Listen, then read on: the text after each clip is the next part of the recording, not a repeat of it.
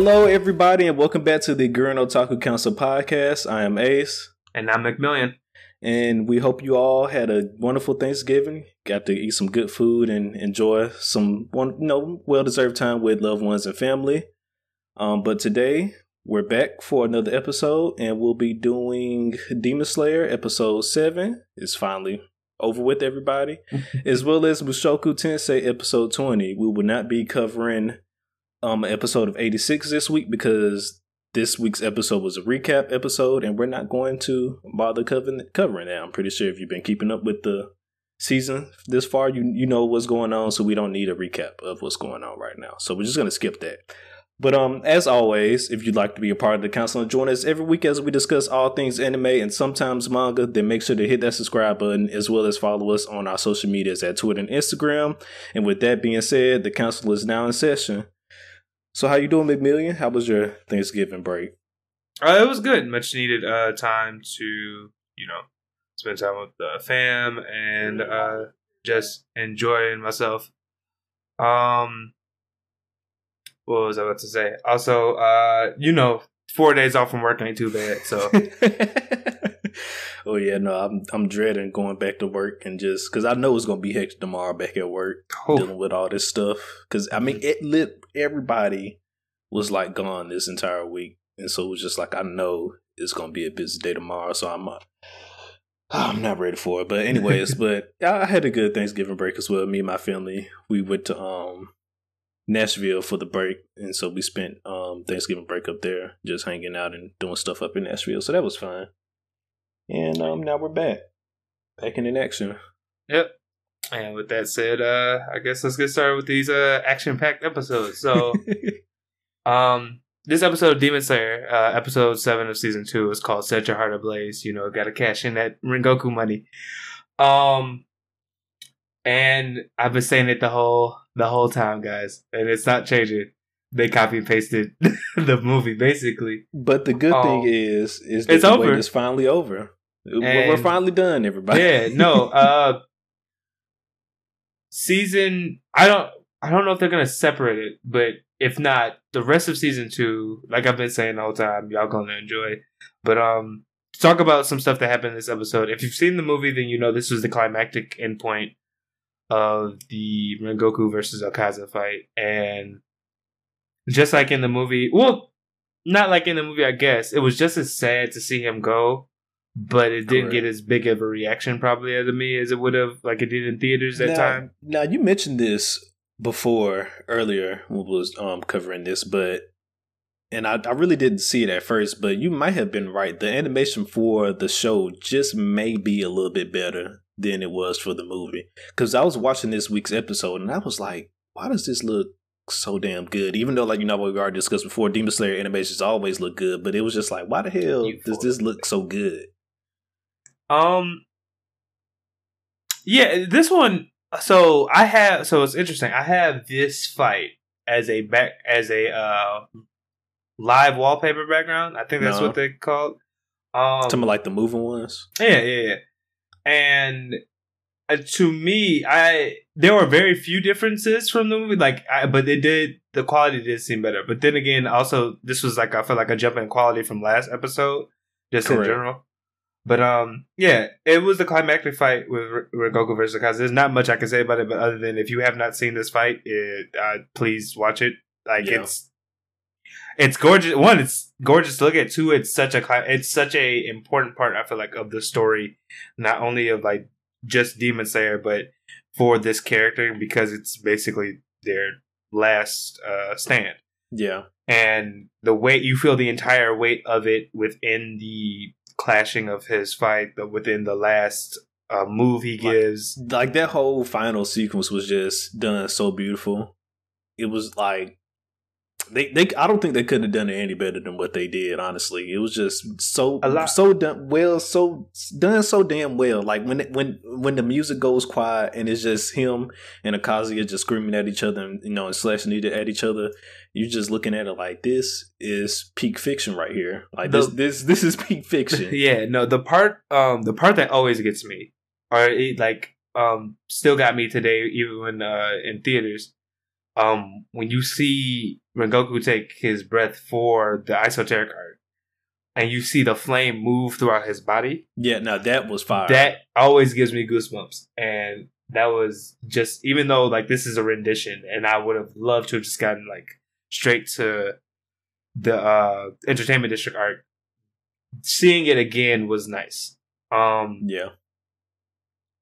Besides this fight and Rengoku's passing, something else that we got to see that I like, that I really enjoyed, Tanjiro getting angry with Akaza for the first, like, and being like, you are a coward and everything like that. Like, the only reason, like, it was like, Rengoku fought you with his all and you run away at the last second. How dare you?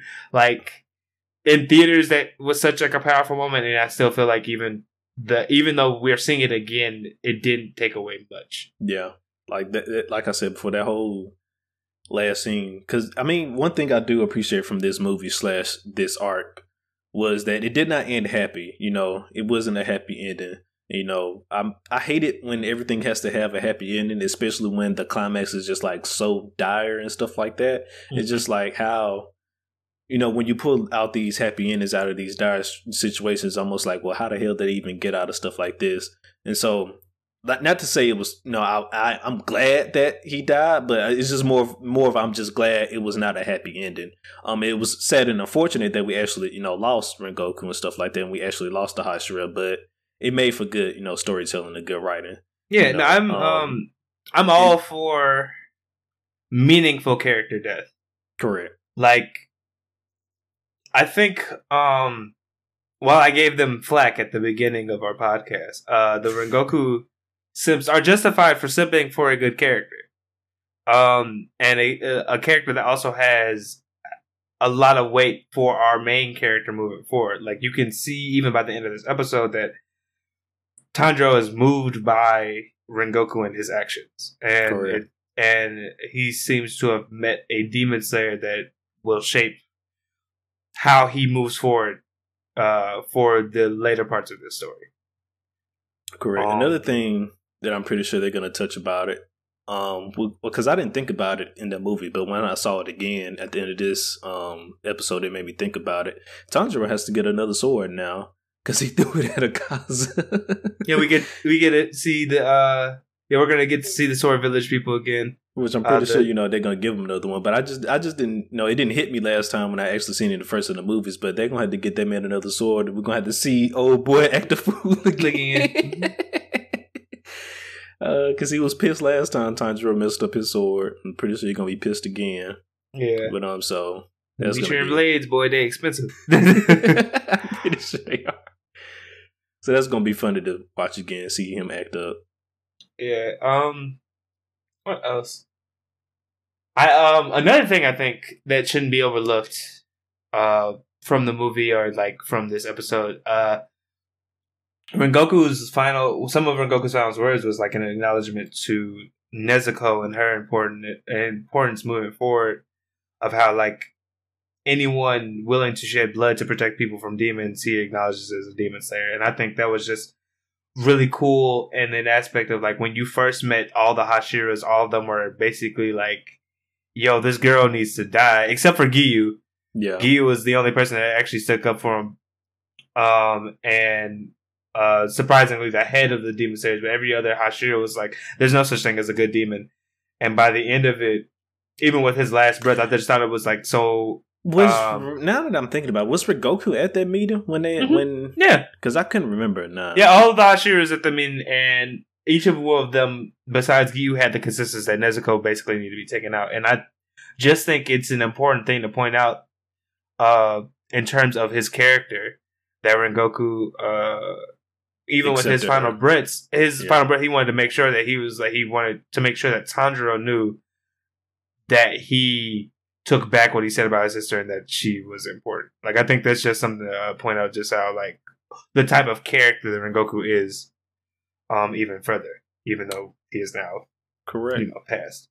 I would have to agree as well. So, the long wait is finally over. Season 2 starts next week on December the 5th, if I'm not mistaken. Oh, they moved it to Saturday? Oh, no. So, it's right. December 5th is Sunday. I keep thinking it's Saturday. That's what I'm trying to double check to make sure. Yeah, December 5th is Sunday. So yeah, season 2, the real season 2, will finally air on December the 5th.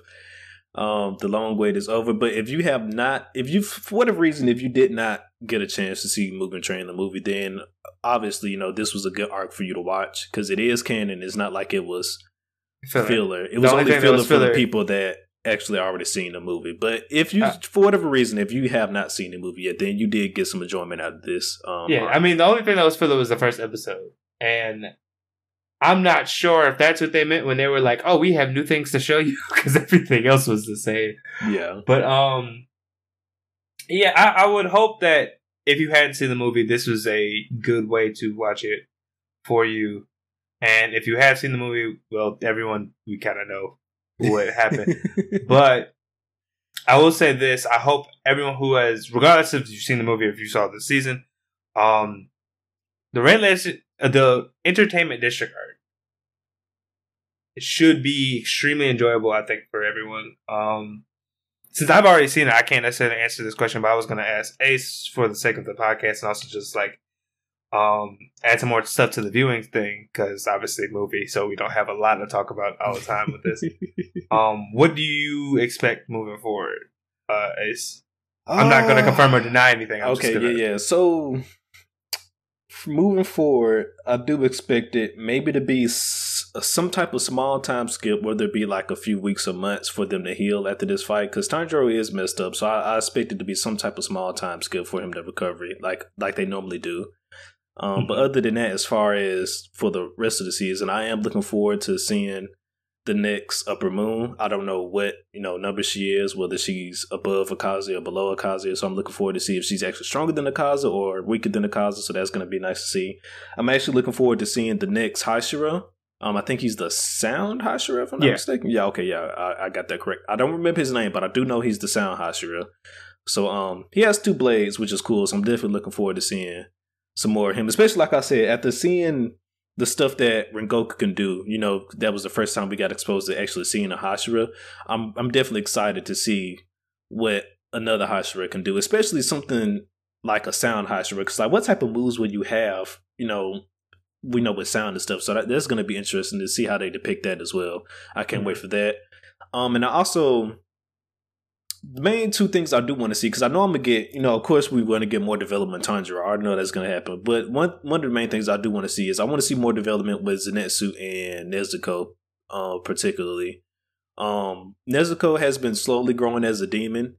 It would be nice to see her grow, gain some more demon powers and actually see Nezuko actually have more of a real fight, if you will say, because Nezuko really hasn't really just gotten a chance to shine just yet. She hasn't got a chance to have her moment. Like, yes, she did help Tanjiro with I agree with that. What's his name? But I can't remember his name right now. But she helped Tanjiro with the spider demon. But other than that, she hasn't really just gotten her chance to shine. So I'm waiting on Nezuko to have her moment. So that's something I definitely want to see. And of course, I do want to see Zenitsu one way or another step his game up.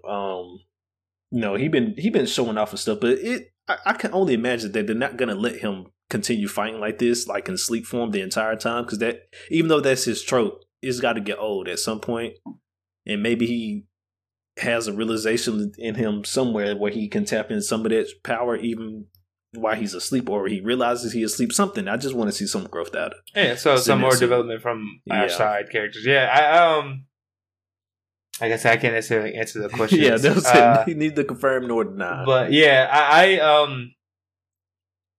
I'll say it from my perspective as a manga reader. What I'm looking forward to is the manga and the show differ in terms of how they depict fights sometimes. Well, that's actually like with any, I think, anime anime. Yeah. So I'm looking forward to see how they adapt the manga fights to the screen. I want to see how the sound breath looks, because in the manga it doesn't really have a form necessarily. Like, it doesn't look the same as like water or fire did or anything like that. So I'm wondering how they're going to animate it. That's a good. I know. I guess that goes back to what I was saying. I want to see more how they actually depict the sound stuff. But like, yeah, I didn't touch on it visually though. But I guess that's part of depicting it though. So yeah, I definitely want to see how it's going to look as well, because that's, like I said, that's going to be interesting to see how they depict it as well. Mm-hmm. I mean, I'm sorry, I didn't mean to cut you off. You could continue. I mean, other than that, the other things I want to see, I think would be spoilers, so I can't really get into it. But, well, then just keep them to yourself. I will. But those are probably like the major things that I could probably give top level that I would like to see from this season. I also want to see, I guess, maybe the depiction of the Entertainment District, because from the trailers it looks great so far already, like the moving, sweeping shots and stuff like that. Yeah, like Demon Slayer has already proven itself to be a great anime as far as visuals, so I'm just looking forward to see the eye candy, I guess. Yeah, of like what else. Also, one thing I am looking forward to is to see if they expand upon breathing techniques and stuff like that in the next season. So I'm looking forward to seeing that, because we got hints of stuff, you know, from the Mugen Train arc about all the different things that you can actually do with the breathing techniques and stuff like that. Oh yeah. So the concentration stuff, yes. Yeah, stuff like that. So I'm hoping to see if they expand on some stuff like that as well. And then you already did mention that we are going to get a more in depth of the Demon Corps as a whole during this next season. So I'm looking forward to that as well. I don't think that's really a spoiler. So I'm looking forward to seeing that as well, because, you know, we really haven't really, now that I'm thinking about it, we know when you brought that up, we really haven't touched too deep on the Demon Corps, actually. All we know is, you know, their organization here fighting demons, but as far as, I guess, more of the lore, we haven't really gone too deep into it. So it is going to be nice to, you know, see some more information on the Demon Corps itself as well. So that's going to be nice. Yeah. But other than that, let's rate this episode. 0 out of 10. What would you give the final episode for the Mugen Train, the movie? Wow, it's so interesting because I give this movie like a 9. It's like, well, 9.5 really. I give the movie I give the whole movie like a 9.5, almost a 10. Yeah. This episode though, in terms of where they break it down. Well, while you're thinking about it, I'll give it an 8. Almost going to a 9, probably something like an 8.5, just because, like I said before, you know, this wasn't a happy ending, and it just really showed you how much the upper moon should be feared in this world as of right now. Because, you know, the first time that we see one, you know, he take out a Hashira, even though it wasn't like he took him out flawlessly or without effort, but he took out a Hashira. And then, like I said, just that whole ending climax with him and with between the struggle between Akaza and Rengoku, when after Akaza punched him in the chest, in the stomach, and Rengoku would not let him go. And then at the same time, he's still trying to cut off his head. Like, that was just the imagery that was just so powerful. It was just like, is he going to kill this man or not? Because it was just... After he got punched in the stomach, I could kind of tell that it wasn't going to be good for Rengoku. But the whole time I'm thinking is he actually going to end up killing Akaza though? Like, is he going to take out this upper moon? And then, you know, he ends up escaping. It's just like, well, damn, now we got to deal with this guy in the future and all the ramifications of that from him escaping. So, I can't wait to see, you know, Akaza return sometime whenever that be in the future, and also to see who actually ends up fighting him in the future. That's going to be interesting as well. So I definitely can't wait to see that. But yeah, and then just the whole Rengoku death in general. As much as, you know, we talk shit about them Goku simps, like you said before, they had actually something to simp for. So I guess so. Okay, I'll give it an 8. You saying in that? With you saying that, I'm. If they didn't split this fight up, this would be amazing. If they did not split it up, yes, it would be an easy 9. If, like the whole fight itself, easy. Maybe even a 10, yeah, like, but definitely a 9. If last episode and this episode were combined, this would be like a 9. Since they separated, I probably have to give it the same thing, 8.5. Not only was this such a climactic scene as far as Akaza versus Rengoku, we also... This is probably one of the most heartfelt goodbyes to a character I have seen in any type of media. Like, I have mentioned this, probably not to Ace, but I have my best friend, both of us watched the series. I read it before the movie came out, and I had told my friend had admitted that he cried when viewing this movie, and understandably so. The movie was the second time of Rengoku's passing, and I had told my friend that's not what got me, because I shed one tear, and the one tear came from when his mom showed up. Yeah. When I tell you that it was such like a heartfelt like scene with him and his mom, the flashback and stuff like that, and then the score they chose, like Demon Slayer is really good at pulling on, I feel like, emotional threads, and that was such a good one because I was prepared for everything that was coming at the end of the movie. I was like, Goku gonna die. I'm cool. I'm great. I already saw it in the manga. I'm good. He said, I already know what's gonna happen. They started with that slow violin drum and the piano. Okay, well quick question: did the mom scene also happen in the manga, or was that new? Yeah, no. Okay. One thing I'll say about Demon Slayer, and any other probably manga reader of Demon Slayer can echo this: the anime to the manga is basically shot for shot. The only thing that's cool, then. The only thing that is different is probably like some of the in between for the fights, because if you ever seen a manga. Mm-hmm. It's panels, so it's like the fights aren't as dynamic, but you can kind of get a sense of what's happening, because the steals and like stuff like that. So that's probably the only thing. But other than that, all the major parts are like shot by shot. So dope. I probably have to get Saiyan Head, not just because of the fights, but also because like the character death, and like I said, Rengoku's passing is probably the most heartfelt passing of any character I've seen in any type of media. I'll let you have that. I'll disagree, but I'll let you have it. You speaking as One Piece fan, so I mean, I already know they got heartfelt goodbyes in it, but I'm just saying, like, I most of the time when I see characters die in most shows, it's not as gut wrenching, in my opinion, as this one. No, like I said, I like it's up there. Like as far as like anime depths, this one is definitely up there. So yeah, I would agree with you on that aspect. So that's how I'm like, for me, the 8.5 not only comes from like the dynamics of this episode, but also from like the character standpoints. Yeah, that was basically it. I just wanted to touch on that because that was such a huge part of it. Oh no, correct, yeah. So all right, well, with that being said, we're gonna move on to our next anime we have slated for today, Mushoku Tensei, episode 20. As we said before, we're not going to be covering 86 because it was just a recap episode, so we're not going to be covering that. But anyways, one thing to note, I guess, of the recap, Frederica narrated it. So if you're a Frederica fan, maybe you'll enjoy it. I don't know. I just want to touch on recap episodes of anime for a little bit. I don't know why they do them, especially sometimes in the middle of the season, because I'm just like, were we not watching the season? Like we wouldn't even know about the episode if we weren't watching it. So. Yeah, but unfortunately when stuff like this happens, we're probably going to skip over it because, again, either A, you've been following along with this podcast, which means you've probably been following along with the stuff, and B, we can't really review a recap episode because it's like, we reviewed all the episodes that came before the recap, so it's like... we could do a recap of, I guess, the season so far, but we're going to recap the season at the end of the season anyway, so it's almost like no point in doing it. Yeah, during, and that would... in the middle of the season, so... Yeah, I was about to say, also, that's just for rating purposes, too.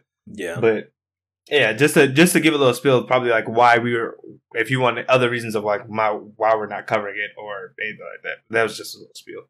Correct. But to get into the episode of Mushoku Tensei, episode 20. This one was titled "The Birth of My Little Sister, the Maid." And basically, this is probably one of the funniest episodes Mushoku Tensei has had. I'm being real. I was not ready for this episode. But I was. I was like, Rugier, I'm thinking this was going to be the Raid the Castle episode. Yeah, same. Rugier also thought. Rugier also thought Raid the Castle episode. I was not prepared for this episode. If you told me that Rudy was gonna get out of this situation how he just did this episode, I would have thought you was lying. I was not ready or expected this to end like this, but here we are. So yeah, I'll let you continue. None of this. I would have expected none of this. But to go into the episode a little bit. So as we left off on the last episode, and I find it so funny because I really thought there was going to be stuff happening in this episode. We called our last podcast episode Into the Thick of It because I thought stuff was going to pop off. And only one thing popped off, and that was Demon Slayer. But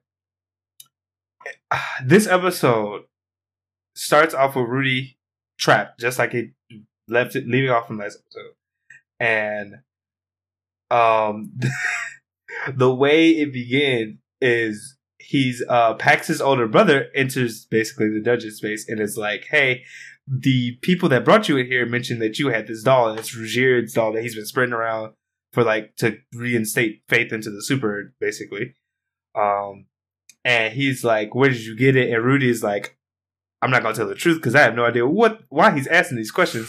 So he lies. And he says, oh, I got it from the demon continent. Somebody else made it. And he was like, oh, okay. And the dude is like, oh, man, I really hoped you made it because I wanted to know who made this other figure. And it's his Roxy figure that he made for a goodbye present for Roxy. And he ends up going into extreme detail of when this we say model. Extreme detail, I mean... This is some of the stuff in animes where you know the creators care because they took the extra time to make his own. This is like their own little slideshow specifically for how they're going into detail about this sculpture.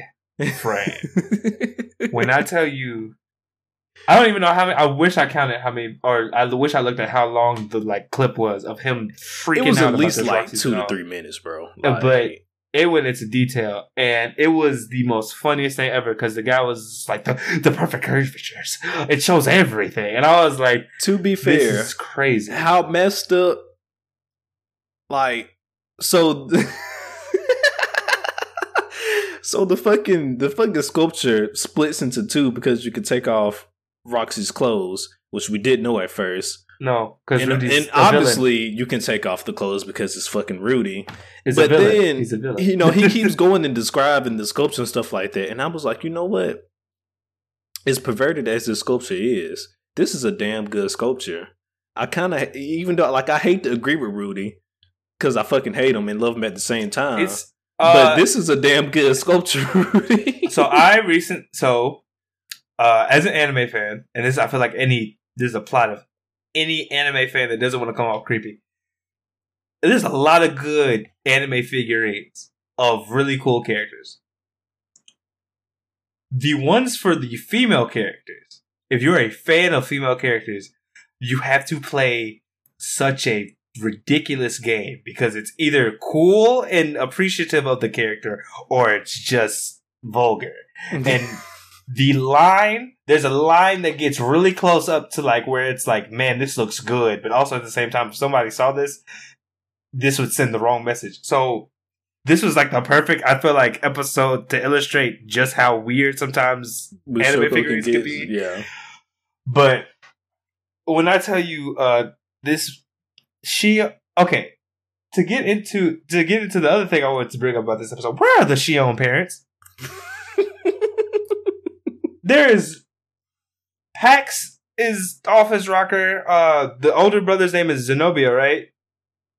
Yeah, Zenobia. Yeah, Zenobia's off his Zenoba. Yeah, okay, yeah. Zenoba is off his meds too because Rudy. So Rudy finally ends up basically like critiquing this guy because he ends up removing a mole off of the Roxy doll, which is supposed to represent something. I'm not even gonna say what it was supposed to represent, but you can use your imagination. And basically the guy is like, great, Rudy, please like become my master, teach me how you made these dolls. And Rudy's like, the only way I'm doing it is if you get Pax, if you get to release me. So Zenoba's solution is like, I'm gonna kill my brother. Hold on, pause. Like, threaten my brother's life. That whole scene before he like even get out the dungeon, I was like, okay. Like when he was like when he started calling Rudy his mess and everything, I was like, we might be able to use Zenoba to our advantage here. And then he was like, you know, even though he was like, yeah, all right, I'll let you become my pupil if you can get me out this barrier. And he was like, well, all that means I'll just basically have to take care of Pax, right? And he was like, yeah, I guess. And then after that, he was just had say less look on his face. And I was like, that looked like the face of a man that's finna go fuck some shit up. And he proceeded to fuck some shit up. But I thought thank you for reminding me of that. Because that scene alone was hilarious because Rudy was like, as soon as he said, all I got to do is take care of Pax, Rudy was like, yeah. He was like, cool. He walks out. He was like, wait, what does that mean? What is that? Wait, how did you interpret that? It was so funny. I was like, I don't know what he's finna do, but all I know is he finna go get the mission handled. Like, I knew, I don't know how he was gonna handle it, but I knew he was finna go handle it. Yeah, so this leads to a scene where we find out, before we get to, like, Zenob Ferdinand, his brother, this led to a scene where Eris and Rugier and Aisha. Thank you. I was trying to remember Aisha's name. That's who I was messing up on. That's why it's two of us. Basically met with some of the guard of the Shion Kingdom, and they were like, look, we want to save your friend, but Pax, that little shit, got our families. And so that's where Rugier was like, oh, man, I thought I was going to have to fight the castle. But they were like, if you do that... Yeah, he was ready to pop off. But they were like, if you do that, Pax is going to definitely kill our family if we don't fight against you. Because at the end of the day, we don't want to fight against you. But so he was like, the better thing is if you save our families, we can help. We can better help you guys get around. And, you know, that just goes to show you that how fucked up Pax really is. But then at the same time, you would assume that if you're a prince, you're already get, you know, guards assigned to you to some extent. You know what I mean? But I think it's I say this. I don't know what their parents said. I don't. but how they're how Pax is maneuvering, because Zenob's not. I mean, Zenob crazy, but he also didn't seem like he was out here kidnapping people, family crazy. Yeah. By how they're maneuvering, I'm assuming that their families, the way that the upper Xion family runs things, isn't, huh? Shiron? Oh, Shiron. I keep forgetting the R. Shiron family runs things is not like how Pax runs it. So I'm assuming... I would not assume so. I'm only saying that because it seemed like the moment they released their families, I mean, we'll get to it later, but the moment they released their families, they were like, hey, I ain't got to work for this man no more. So I'm assuming that, like, somebody in the upper Shiron family is like, this should not be allowed. But I don't know. I don't know where their parents are. They haven't shown none of these people parents, and I'm just questioning myself at this point. Because like I said, it just Pax was already a fucked up individual. But then my question is, what was the point of taking the soldier's family hostage? Because like I said, you're already a prince, and so I'm assuming because you're already a prince, you have to have some type of guards already assigned to you. So what was the point? Unless the point was just to get, I guess, extra guards under you, or just make sure the guards were just like 100% loyal or something like that. But still, yeah, I think it was more so that because the thing at the end of the day, the reason I brought up, like, I don't think the upper, however they run their kingdom, I don't know if it's 100% like that. Is one because if he had to kidnap people's families to make them work, it means at some point his guards could disagree with him. Probably, yeah. That's the only reason I say that. But Pax is Pax got it. Pax was already food. But anyway, so moving on from that, they're going on explaining how we need to free our families, and Rugier tells Eris to stay with Aisha because, you know, we can't take Aisha on this dangerous mission. And then he proceeds to go off and he proceeds to go do with his other thing. But while Eris is watching Aisha, there's some ruckus in the kingdom going on. So this is where the timeline catches up. So Zenob, it turns out that Aisha is like, Aisha hears all this ruckus and she's like, oh no, it's that guy again. It's that guy again. And Eris is like, what guy? And Aisha is like explaining that apparently at some point in the Shion Kingdom there was a special person born who has the strength, who has ridiculous amounts of strength, and who has harmed basically people by accident, and he only like emerges when he's angry or something like that. And Aisha is like, oh, he sounds like a cool person to fight or whatever. And Aisha was like, nah, not really. He killed his baby brother off rip, and I was like, oh. Who is this? Yeah. Flash to the kingdom. Flash to the, oh, no, excuse me. Right where Aisha and Eris are in this little, like, barracks of where the guard, I'm assuming, works. Outside the window is Zeno grabbing his brother Pax by the head, just lifting him casually. And Pax, if you've seen the episode, Pax is fat. Like, this is not easy. But as they're describing, like what a blessed child is and stuff like that, they're zooming in on side of Pax, inside of his bedroom. He's asleep, and I'm just, the whole time I'm just thinking, that's right, I forgot about that. I'm just thinking, I know this motherfucker Pax ain't the blessed child. And then all of a sudden, you just see Pax just get hemmed up. Like, this man just get hemmed up. Snatched. And then once he got hemmed up, I was like, yep, there go that boy. Yeah, so Zenoba is apparently the blessed child. He has immense strength. And he is just carrying his brother by the head. And the guard is trying to stop him. They're, like, pleading with him, like, hey, bro, like, don't do this. This is crazy. Stop, please. Zenoba, not even paying attention to him, walks him all the way to Rudy and is like, bring the barrier down or I'll crush your head. Do it. Do it. Do it. And for a moment, I think it's actually about to happen because he is not stopping. And at one point, Pax calls out to his guard. He's like, hey, save me or your family is dead. And Eris and Aisha show up because they're drawn by all this ruckus. And they were like, and Eris is like, chimes in and says, your family's already safe. Yeah, in all actuality, your family's safe because Rugier would save him. And they were like, who's Rugier? And Rudy mentions he's a super that helps us Eris out in missions. Yeah. Eris mentioned it. Oh, Eris mentioned it. Yeah. That helps us out. And at first I'm like, oh no, she mentioned he's a super. The guards aren't going to go along with this because they look scared at first at the mention. But they mellow out and they're like, well, Pax, I'm sorry. I used to work for your brother, so it's like your orders come second to his, and I'm like, oh my god, they're about to kill this child. They're about to murder this boy. I really thought Pax was, finna be gone because, as all of this is going on, Zenoba's just still slowly squeezing this man's head. And then it even gets to the point where they zoom in, like, on Pax's neck, and, like, you start to see a stretch and stuff like that. Yeah, and I was like, damn, they really finna off Pax, like, right here. But if they had done that, that would have been so, like, it would have been surprising, but at the same time, I'd just be like, dang. Like, well... If someone had to go, I'm glad it was him. If somebody had to go, but luckily Pax, or unluckily, I don't know. It depends on how you look at it. Pax is like, fine.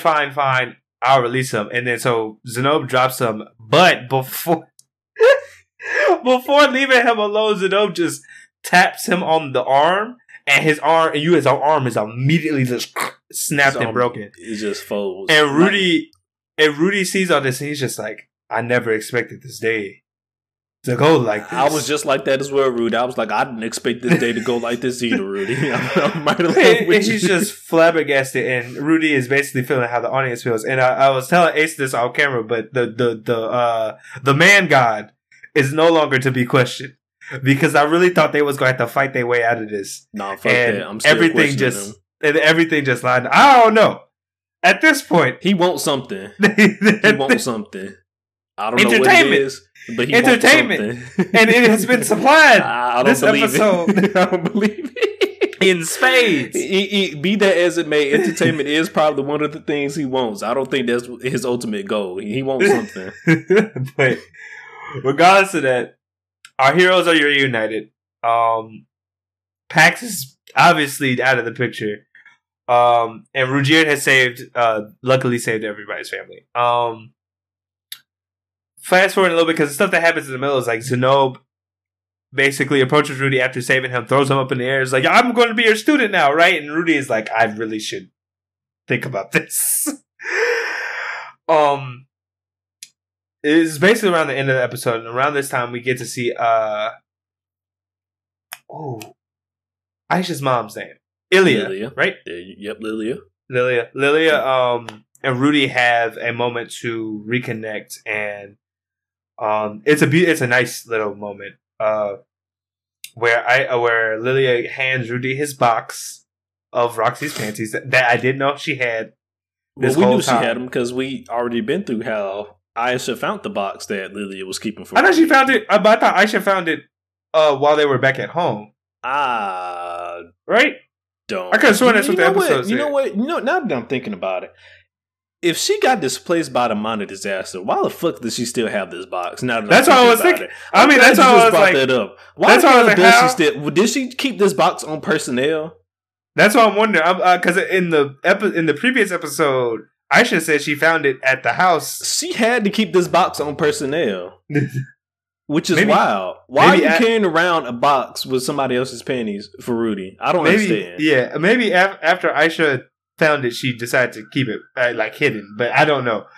Regardless, she gives Rudy his box back of Roxy's panties, and we get to see not only that, but in the box is a gift Sylphie meant to send Rudy on his 10th birthday that she couldn't do, most likely because of money problems. But it's there. It's a little necklace thing. And Rudy is reminded that a part of the people he's looking for, even though he found Lily and his sister, Sylphie's still missing. And that's probably... I'm not to skip, but I'm thinking based on how they did it, that might be who we see next, which I'm really interested in. She really had to keep this box on personnel, bro. He brought it right back. That's weird. I am weirded out. It's so funny too because she encouraged it almost when she was talking to him too. All I gotta say is number one stepmom, Lilia Grey Rat. She really had to keep this box on personnel. Like, I didn't think about that fact until you brought it up, because she did get displaced by the Mana disaster, but yet she still had this box. So that means she had to have. That's wild. Yeah, but so what's funny after that hilarious scene, Aisha approaches Rudy and she asks him to take him on her missions with them because she doesn't want to end up serving Rudy. when she gets older, because that's what Lilia basically said she'd probably be doing when she gets older, is basically serving her brother in his day-to-day life after when she reaches of age. Rudy is like, you can't travel with me because it's too dangerous, and he explains that something, even though you were mad at your brother, just think about like how people try and keep mementos of other people because it makes them feel safe and secure and reassured that everything's okay with them. And in doing so, he gives her his headband. And Aisha seems in that moment to figure out something or realize something. She put two and two together. Yeah. Basically, we've realized by the end of the episode, when she's waving goodbye, she realized the whole time that Rudy is her, that the Kennel Master that they've been calling Rudy this whole time is actually her brother, Rudy. And she seems to have forgiven him by the end of the whole episode and realized how great of a person he was. And and we're left with the final image of this episode is Aisha basically clinging on to her brother's headband, seeming correct, like they patched everything up. So yeah, so that was a nice to see because, you know, he didn't get a chance to reconcile things with Norm. Reconcile with his first sister, Norm, but he did actually get to reconcile it with his other sister, Aisha. So that was good to see. And, you know, Aisha no longer hates him anymore. She actually has some type of, you know, fond respect for him actually now. So that, you know, like I said, you know, that's good to see. At least he didn't get off bad terms with both his sisters. So yeah, he got to mend some of that relationship, and as well as, you know, that's two of the family members found. So now we're all, you know, two down, two to go. So yeah, I think they didn't say it in the episode, but I'm pretty sure they're probably headed to where Paul is. Probably, I would assume so, because the city is gone, the town is gone. The town was protected. More than likely, they probably are heading to where Paul is. Especially since in the beginning of last episode, Aisha was trying to send a letter to Paul. So correct. So yeah, it's safe to assume that they're probably going there. So before, I guess there's some stuff I want to talk about for the upcoming episode. Before we do that, do you want to rate this episode? Oh, before we talk about that stuff, yeah, sure, we can. Yeah. This was a 7 to me. Nothing bad happened this episode. Like, it wasn't anything. It was just this episode, while being funny as all hell, this episode was what I would say, lackluster, probably like a lot of character moments. I mean, it came through at the end, but I think overall this was like a fun little episode. I really thought stuff was about to happen. Like I thought they were about to go. I thought we was about to get more time with Rugier and Eris fighting people, but yeah. And that doesn't mean necessarily that I'm rating stuff high on action, but I will say that in this episode, this definitely felt like a side story almost a little bit, even though it was related to the main plot. But it was a good episode. It was very enjoyable. It's, if someone were to ask me funniest episodes, it's definitely going on my list of Mushoku Tensei. But like story-heavy episodes, not necessarily too much. So this is probably a 7 for me. I'll agree. I'll give it about a 7, 7.5 for mainly all the reasons you just said as well. And I know a fool when I see one. And as soon as I saw Zenoba, I knew that man was a fool. And where are their parents? And so this whole episode was just hilarious, all from beginning to end. It was just hilarious. So it was a good episode. Like episodes like this reminds me of just why I love Mushoku Tensei to begin with. And so, but yeah, so I'll give it a 7. I didn't want to give it an 8, but yeah, it's a high 7. But I again, where are their parents? But so moving on to some of the later episode stuff I want to talk about is, so the next episode, episode 21, is going to be titled, it's titled Turning Point 2. And for those who don't know or don't remember, Turning Point 1 was the episode when the Manda disaster actually took place. So from that title alone, it's probably going to be some shit next episode. So maybe this should be called Into the Thick of It Part 2. I don't know. But yeah, no, I when I saw that title, I was stuff is getting real. So something's about to happen. I don't know. Like I said, based on the ending, I'm almost convinced that the next person we're probably going to run to is Sylphie, and I'm wondering how different she's going to be, because also, it's been a long time since we've seen her. Correct. And some more stuff I wanted to touch up on. So, like I said, when I saw the episode title, I kind of did go back and skim through that episode, Turning Point 1, and just to see what was going on in that episode. So it's pretty much confirmed that guy we saw was the Dragon God, because 1, he had scales under his eyes, and then 2, he took like a full front on attack Dragon Blast from this dragon. Yeah, okay, I remember that. And nothing happened to him. He just straight took it, and then the dragon looked him dead in his eyes and just like, okay, I'm gonna leave you alone, and flew away. 2, we actually I completely forgot about this, but this was the same episode where we actually got to first see the demon emperor Kishira. She was walking. Who Rudy got his demon out from. Like that completely skipped my mind at all. Like that completely skipped my memory. And then 3, the cause of the Manda disaster might have been in our face the entire time, because it came from what's his face castle, right? No, it didn't. No, it didn't. So we still don't know the origins of it, but I'm talking about the reason why it happened is because it might have been because I can't remember his name, but it's one of the heroes that's living up in the sky now. You know, we got the lore on him in the earlier first season, but he's living up in the sky, and he mentioned that the mana that's converging or whatever might be being used to break the seal of the demon god Lapis. So that might have been, what it was for the entire time, actually breaking that seal. So who knows that, like I said, the answer might have been right in our face the entire time of what the purpose of the minor disaster was for. Yeah, we just don't know who caused it and why. Correct.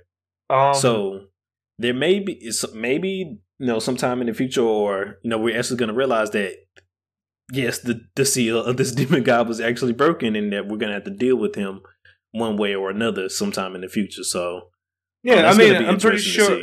I'm thinking that's probably going to be the climactic stuff. Because, like I said, with the sacred beast already taking a liking to Rudy, and him appearing, and they say he only appears at times of like great turmoil. I'm pretty sure the Manda disaster is going to lead to something other than just like, oh, our families have been displaced. Like, so something bigger is obviously coming from this. Correct. So, but I think for next episode, I don't know. Like the fact that Turning Point 1 or Turning Point originally was when the Manda disaster happened.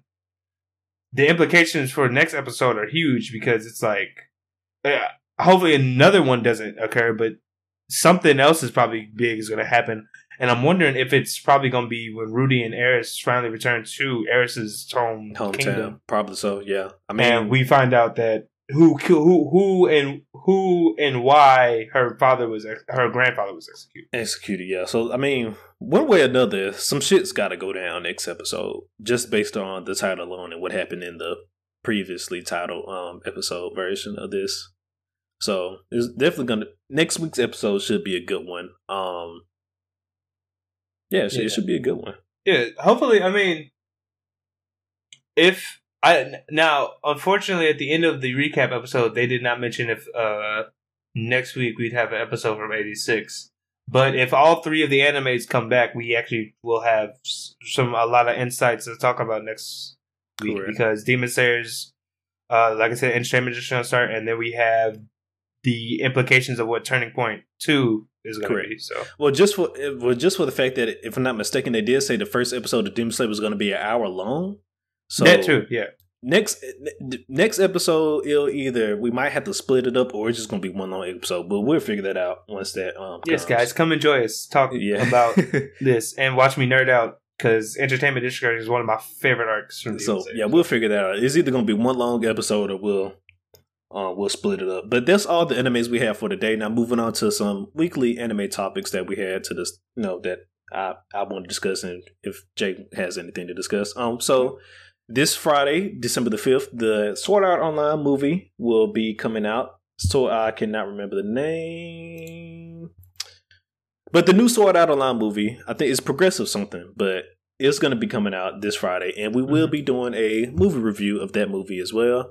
I may or may not be here for that. Yes, McMillian may or may not be here for this one. But it's okay. We got some other people joining us that's going to come. Join me in talking shit about SAO. Not talking shit about it, but I like SAO. It's not the best anime, but it's one of those feel good animes that I like watching. You can guess how I feel about it. But anyways, so be on the lookout for that as well. Also, some of you may have noticed that last week's episode's YouTube video was a little late. That was due to the holiday season, and we did forget to mention that it was going to be late on our social media, so I do want to apologize for that. We forgot to put that notice out there, but this is why we have our social media. So in the event that something like this does happen, you can just come check our social medias and see what's going on and stay up to date on everything about the podcast. So yeah, was there anything that you had to talk about as far as any anime topics or even manga topics that happened this week? Today, November 28th, even though the season hasn't started, the new opening for JoJo's Bizarre Adventure for the next part has been released. It's really good. I'm looking forward to everything that comes this season. Okay. You didn't tell me you watched JoJo. You watched it or read it? I watch it. I don't watch it. I enjoy. Remember you telling me this. Just watching this one. But yeah, huge JoJo's Bizarre Adventure fan. Different than most any other animes, but the opening is out. So if you guys are interested in JoJo's, please go watch the opening. It's pretty good.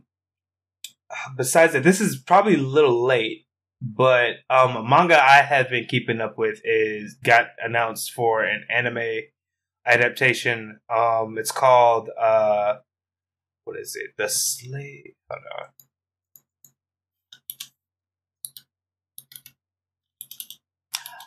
I am having a hard time finding it, but it's made by the same person who made Akame Ga Kill.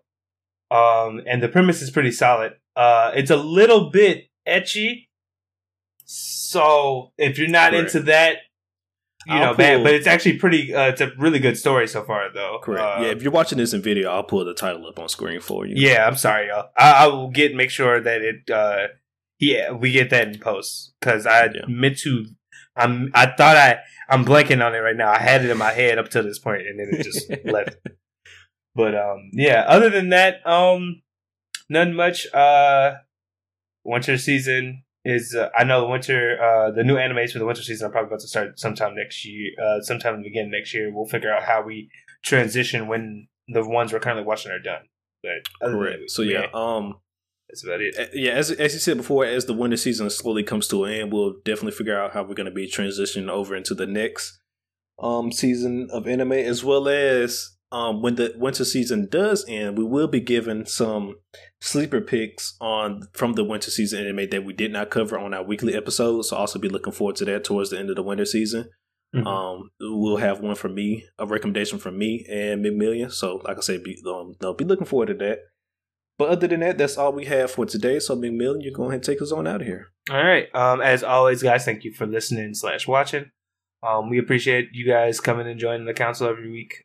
So, yeah, to keep up with it, please consider hitting that subscribe / follow button on any of the platforms such as YouTube, Spotify, Google Podcasts, Apple Podcasts.